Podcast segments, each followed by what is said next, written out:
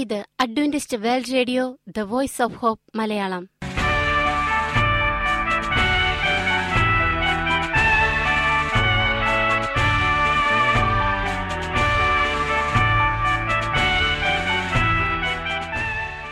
നിലയ്ക്കാത്ത ദൈവസ്നേഹത്തിന്റെ ശബ്ദപ്രപഞ്ചത്തിലേക്ക് ഞങ്ങളുടെ എല്ലാ പ്രിയപ്പെട്ട ശ്രോതാക്കൾക്കും സ്വാഗതം. ഞാൻ ഷാനി ബിനോയ്. ഇന്നത്തെ പ്രധാന പരിപാടികൾ: കാവ്യശബ്ദം, ക്രിസ്തീയ ഭക്തിഗാനങ്ങളുടെയും കവിതകളുടെയും പ്രത്യേക ആസ്വാദന പരിപാടി. വചനപ്രത്യാശ, തിരുവചന സന്ദേശം. പാസ്റ്റർ ബിനോയ് ജേക്കബ് തിരുവചനത്തിൽ നിന്നും സംസാരിക്കുന്നു. ഇന്നത്തെ പരിപാടി ഒരു മനോഹരമായ ഗാനം കേട്ടുകൊണ്ട് ആരംഭിക്കാം.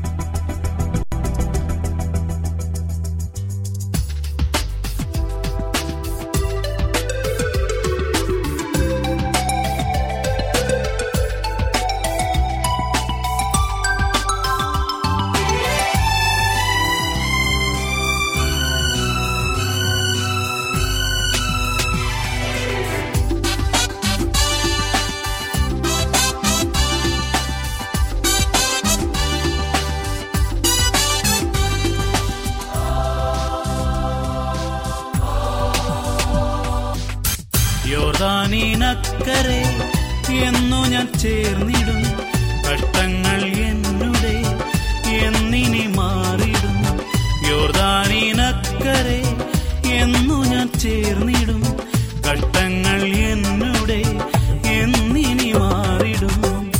കാലമേറയ ഞാൻ കാത്തിരിക്കുന്നേ, എന്നെ ചേർപ്പാനാ നീ എന്നു വന്നിടും. കാലമേ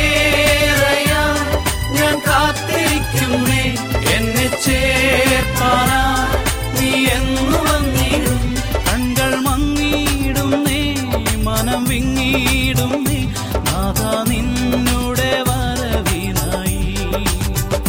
കണ്കൾ മങ്ങിയിടും, നീ മനം വിങ്ങിയിടും, നീ നാഥാ നിന്നുടെ വരവിനായി. യോർദാനിനക്കരെ എന്നു ഞാൻ ചേർന്നിടും, കഷ്ടങ്ങൾ എന്നുടെ എന്നിനി മാറിടും.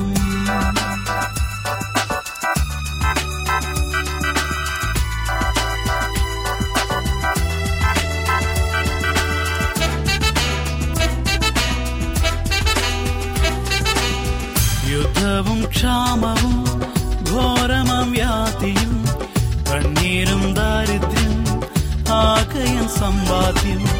യുദ്ധവും ക്ഷാമവും ഘോരമാം വ്യാധിയും കണ്ണീരും ദാരിദ്ര്യം ആകയും സമ്പാദ്യം. കാലമേറയ ഞാൻ കാത്തിരിക്കുന്നേ, എന്നെ ചേർപ്പാനായി നീ എന്നു വന്നിടും.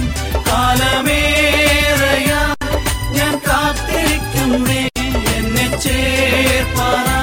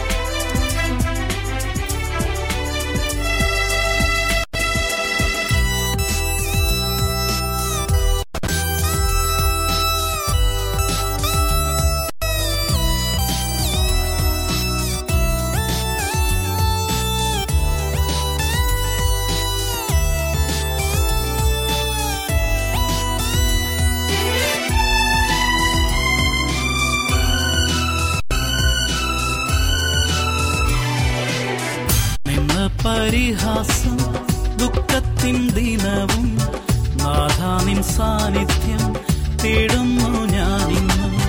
നിന്ന പരിഹാസം ദുഃഖത്തിൻ ദിനവും നാഥാനിൻ സാന്നിധ്യം തേടുന്നു ഞാനിന്ന്. കാലമേറയ ഞാൻ കാത്തിരിക്കുന്നേ, എന്നെ ചേർപ്പാനായി നീ എന്നു വന്നിടും. കാലമേറയ ഞാൻ കാത്തിരിക്കുന്നേ,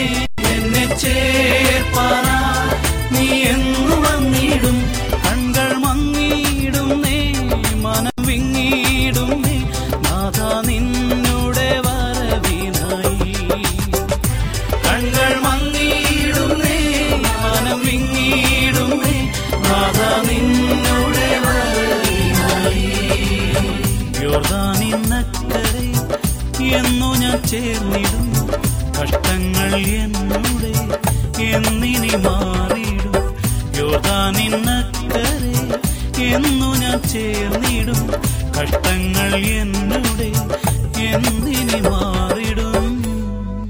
നിങ്ങൾ കേട്ടുകൊണ്ടിരിക്കുന്നത് Adventist World Radio, the Voice of Hope Malayalam. ഞങ്ങളുടെ പുസ്തകങ്ങൾ, സിഡികൾ, ബൈബിൾ, ആരോഗ്യ പാഠങ്ങൾ എന്നിവ തപാലിൽ നിങ്ങൾക്ക് ലഭിക്കുന്നതിനും ഞങ്ങൾക്ക് എഴുതുക. ഞങ്ങളുടെ വിലാസം: Adventist World Radio Malayalam, post box number 17, Pune 411001, Maharashtra, India. വിലാസം ഒരിക്കൽ കൂടി: Adventist World Radio Malayalam, post box number 17, Pune 411001, Maharashtra, India. ഞങ്ങളുടെ ഇമെയിൽ binoyjacob01@gmail.com. ഈ പരിപാടികൾ ഓൺലൈനായി ശ്രവിക്കുന്നതിന് ഞങ്ങളുടെ വെബ്സൈറ്റായ www.awr.org സന്ദർശിക്കുക. ഇനി വചനപ്രത്യാശ. ഇന്നത്തെ വചനപ്രത്യാശയിൽ അനുഗ്രഹീത പ്രസംഗകൻ പാസ്റ്റർ ബിനോയ് ജേക്കബ് തിരുവചനത്തിൽ നിന്നും പ്രസംഗിക്കുന്നു. വഞ്ചിക്കപ്പെടരുത്, ഭാഗം 2. പ്രിയമുള്ള സ്നേഹിത, ഇത് ക്രിസ്തുവേശുവിൽ നിങ്ങളുടെ സഹോദരൻ പാസ്റ്റർ ബിനോയ് ജേക്കബ്. വളരെ അമൂല്യമായ വേദപുസ്തക യാഥാർത്ഥ്യങ്ങളെക്കുറിച്ച് നമ്മൾ പഠിക്കുകയാണ്. ഡഗ് ബാച്ചലറിൻ്റെ അമേസിംഗ് ഫാക്ട് എന്ന വേദ പഠന സഹായി പുസ്തക സീരീസിൻ്റെ 7-ാമത്തെ പുസ്തകത്തിൻ്റെ 2-ാമത്തെ ഭാഗം വഞ്ചിക്കപ്പെടരുത് എന്നുള്ളതാണ് നമ്മൾ കേട്ടുകൊണ്ടിരിക്കുന്നത്. ചോദ്യം 14: ദൈവം ശബദിനെ നൽകിയിരിക്കുന്നത് എന്തിനാണ്? 1. സൃഷ്ടിപ്പിൻ്റെ അടയാളമാണ് ശബദ്. ശബദ് നാളിനെ ശുദ്ധീകരിപ്പാൻ ഓർക്ക 6 ദിവസം കൊണ്ട് യഹോവ ആകാശവും ഭൂമിയും സമുദ്രവും അവയിലുള്ളതൊക്കെയും ഉണ്ടാക്കി 7-ാം ദിവസം സ്വസ്ഥമായിരുന്നു. പുറപ്പാട് 20:8-11. 2. രക്ഷയുടെയും വിശുദ്ധീകരണത്തിൻ്റെയും അടയാളമാണ് സാബത്ത്. ഞാൻ അവരെ വിശുദ്ധീകരിക്കുന്ന യഹോവയെന്ന് അറിയേണ്ടതിന് എനിക്കും അവർക്കും ഇടയിൽ അടയാളമായിരിക്കാൻ തക്കവണ്ണം എൻ്റെ ശബദുകളെയും ഞാൻ അവർക്ക് കൊടുത്തു.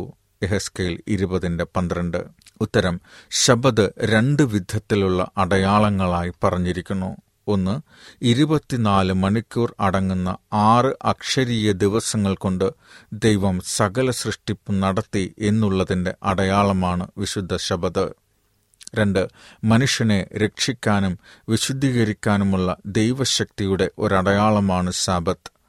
ദൈവത്തിൻ്റെ സൃഷ്ടിപ്പിൻ്റെയും വീണ്ടെടുപ്പിൻ്റെയും വിലയേറിയ അടയാളമായി ശബദിനെ എല്ലാ ക്രിസ്ത്യാനികളും തീർച്ചയായും സ്നേഹിക്കും. പുറപ്പാട് 31:13-17, യെഹെസ്കേൽ 20:12-20. ദൈവത്തിൻ്റെ ശബദിനെ ഭേദഗതി ചെയ്യുന്നത് ദൈവത്തോട് ചെയ്യുന്ന ഏറ്റവും വലിയ ദ്രോഹമാണ്. അനുഗ്രഹിക്കപ്പെടുവാൻ ആഗ്രഹിക്കുന്നവർ ശബത്തിൽ തങ്ങളുടെ കാൽ അടക്കി വെക്കണമെന്ന് Yeshayahu 58:13-14 പറയുന്നു. സൃഷ്ടിക്കുവാനും രക്ഷിക്കുവാനുമുള്ള ദൈവശക്തിയുടെ അടയാളമാണ് വിശുദ്ധ ശബദ്. ചോദ്യം 15: ശബദ് അനുഷ്ഠാനം എത്രമാത്രം പ്രധാനപ്പെട്ടതാണ്?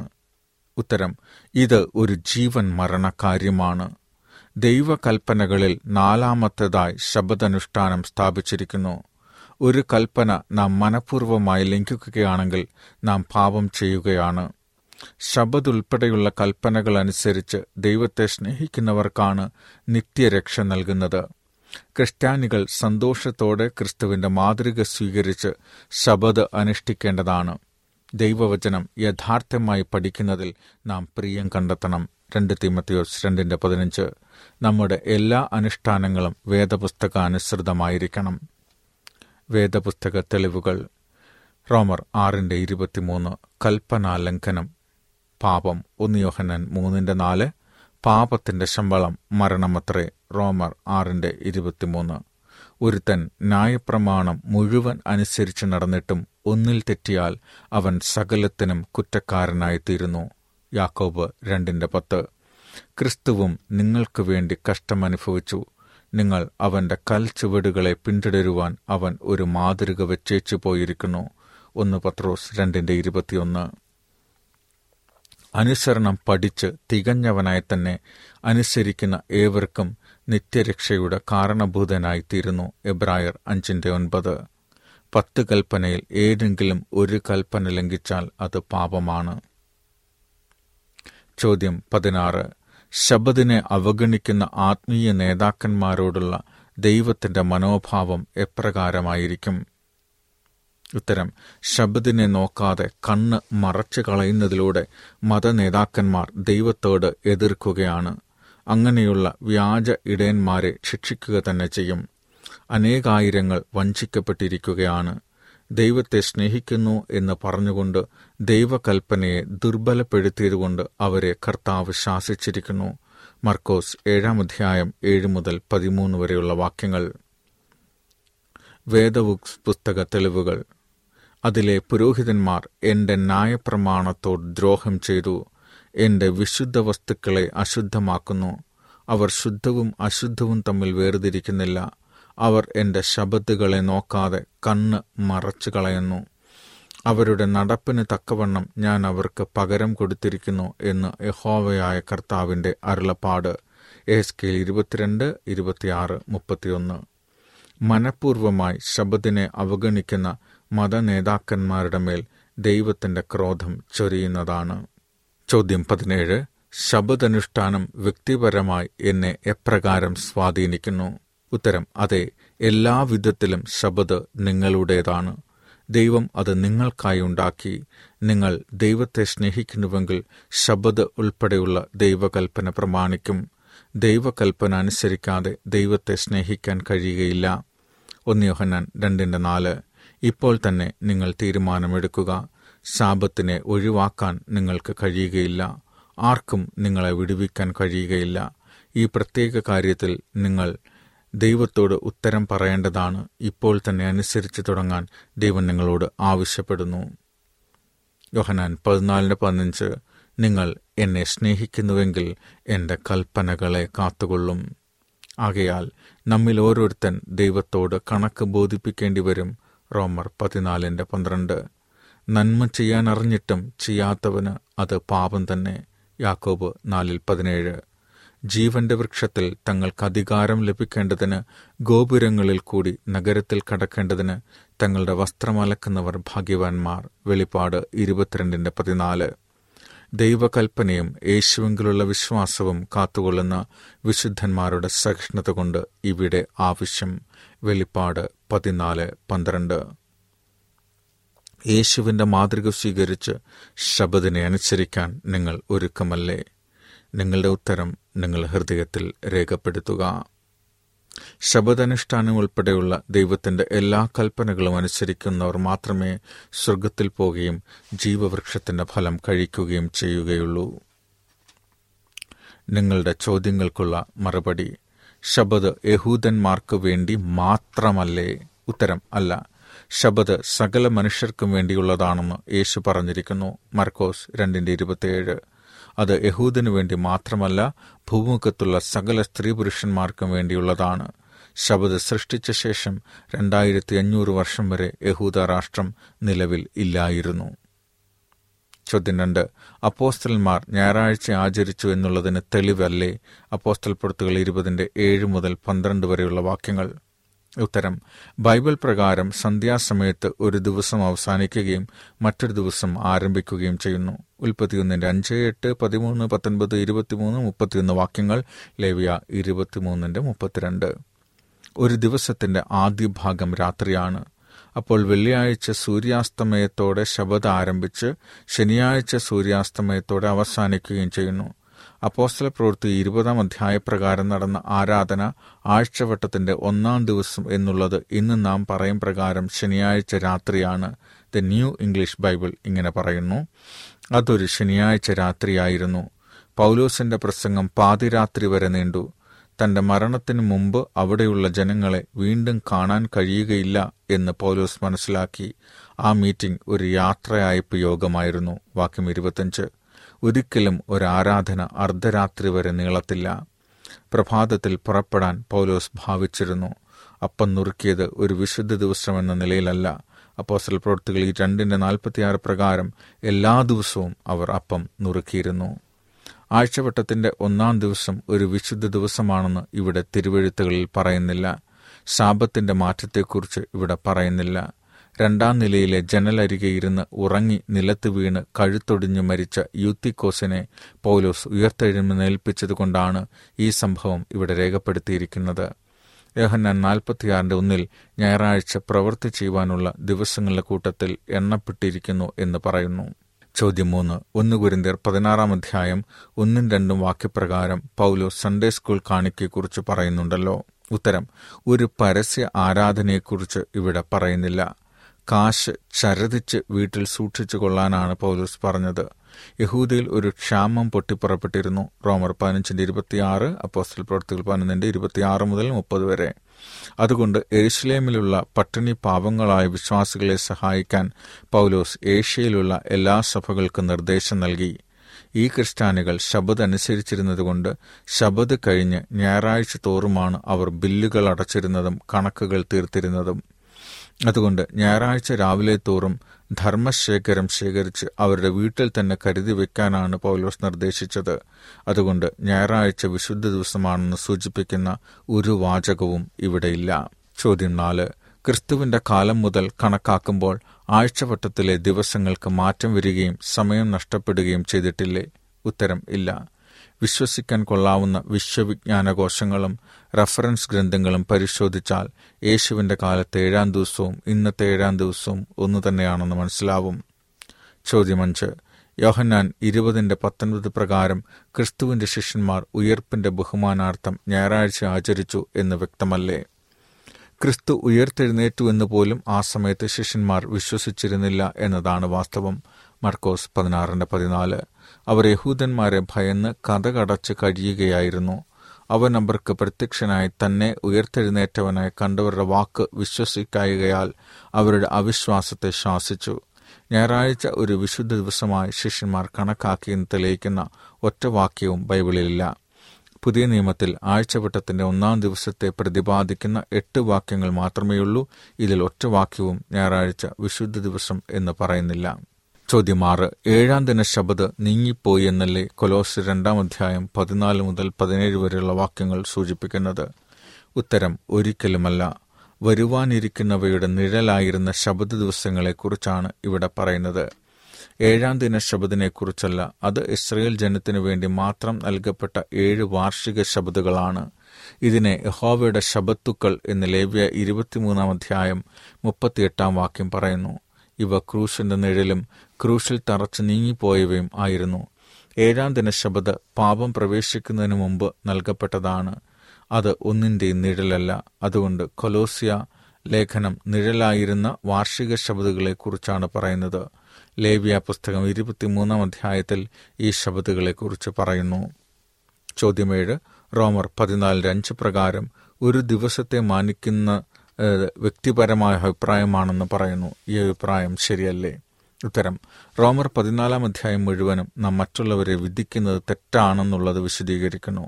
ഇവിടെ പ്രതിപാദ്യ വിഷയം സ്വർഗീയ ന്യായപ്രമാണത്തിലെ 4-ാം കൽപ്പനയായ 7-ദിന ശബദിനെക്കുറിച്ചല്ല, കർമാചാര ന്യായപ്രമാണപ്രകാരമുള്ള വാർഷിക പെരുന്നാളുകളെക്കുറിച്ചാണ് പറയുന്നത്.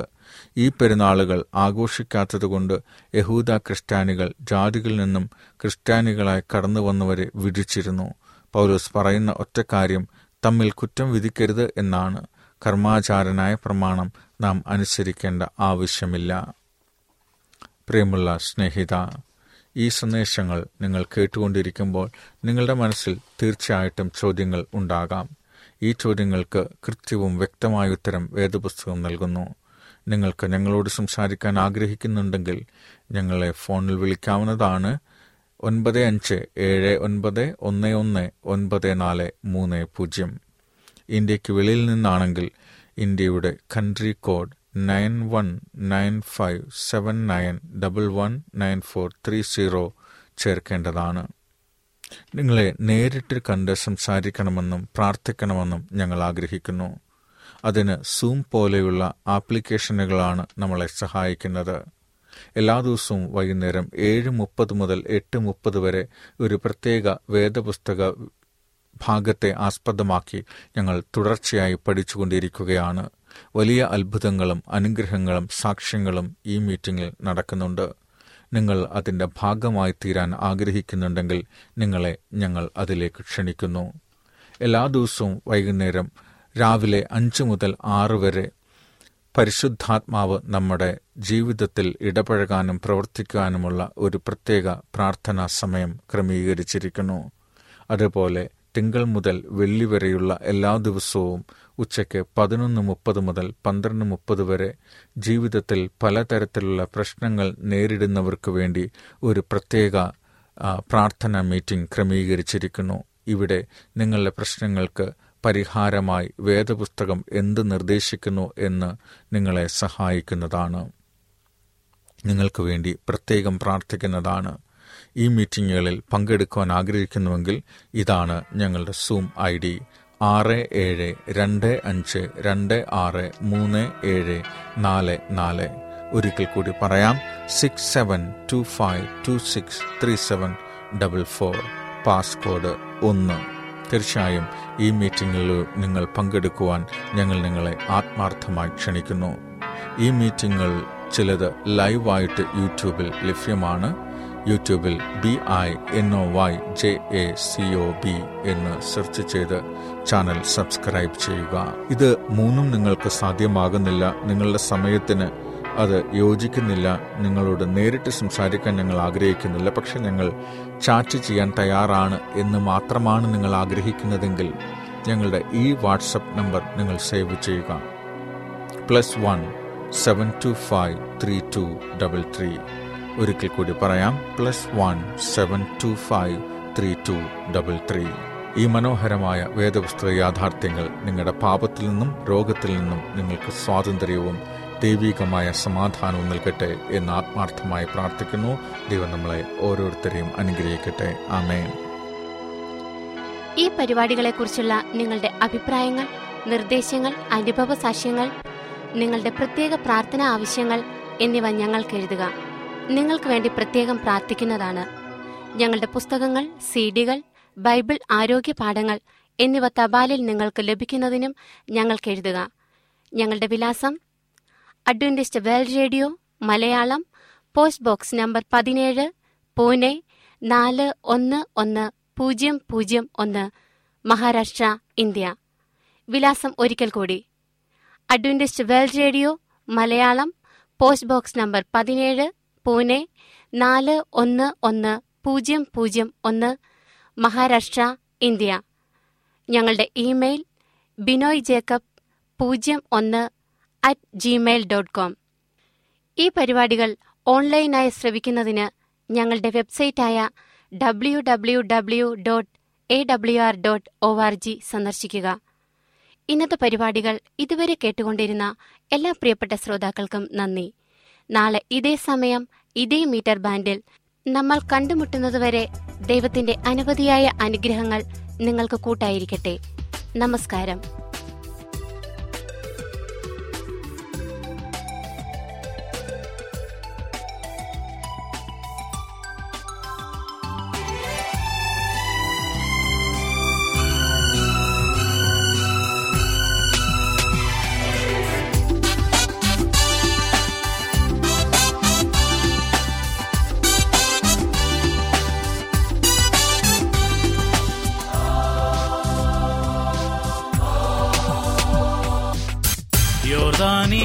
ക്കരെ എന്നു ഞാൻ ചേർന്നിടും, കഷ്ടങ്ങൾ എന്നുടെ എന്നിനി മാറിടും. യോർദാനിനക്കരെ എന്നു ഞാൻ ചേർന്നിടും, കഷ്ടങ്ങൾ എന്നുടെ എന്നിനി മാറിടും. കാലമേറെയ ഞാൻ കാത്തിരിക്കുന്നേ, എന്നെ ചേർപ്പാനാ നീ എന്നു വന്നിടും. കാലമേ എന്നെ ചേർപ്പാനാ നീ എന്നു വന്നിടും. കണ്ണുകൾ മങ്ങിയിടും, നീ മനം വിങ്ങിയിടും, നീ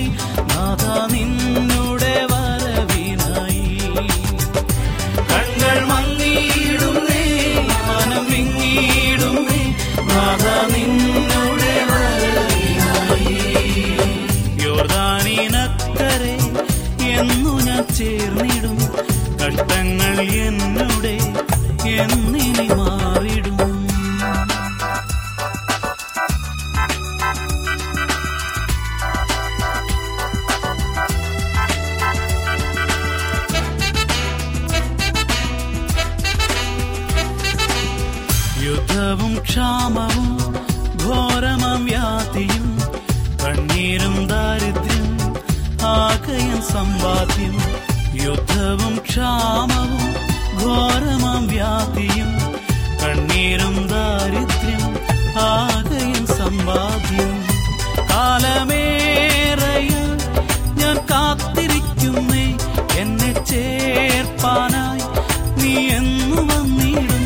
കാലമേറെയാ ഞാൻ കാത്തിരിക്കുന്നേ, എന്നെ ചേർപ്പാനായി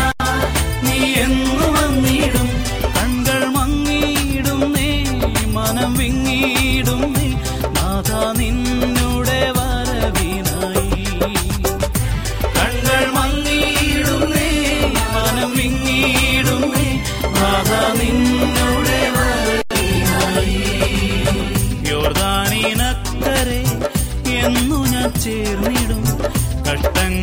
എന്നുടെ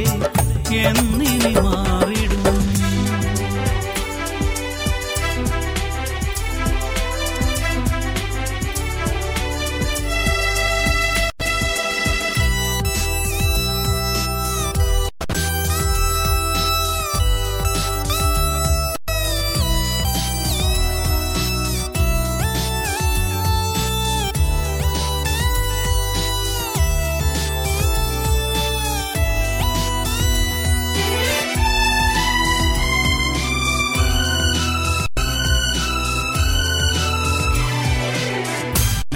പരിഹാസം ദുഃഖത്തിൻ ദിനവും നാഥാനിൻ സാന്നിധ്യം തേടുന്നു ഞാനിന്ന്. നിന്ന പരിഹാസം ദുഃഖത്തിൻ ദിനവും നാഥാനിൻ സാന്നിധ്യം തേടുന്നു ഞാനിന്ന്. കാലമേറെയാൽ ഞാൻ കാത്തിരിക്കുന്നേ, എന്നെ ചേർപ്പാനായി നീ എന്നു വന്നിടും. കാലമേ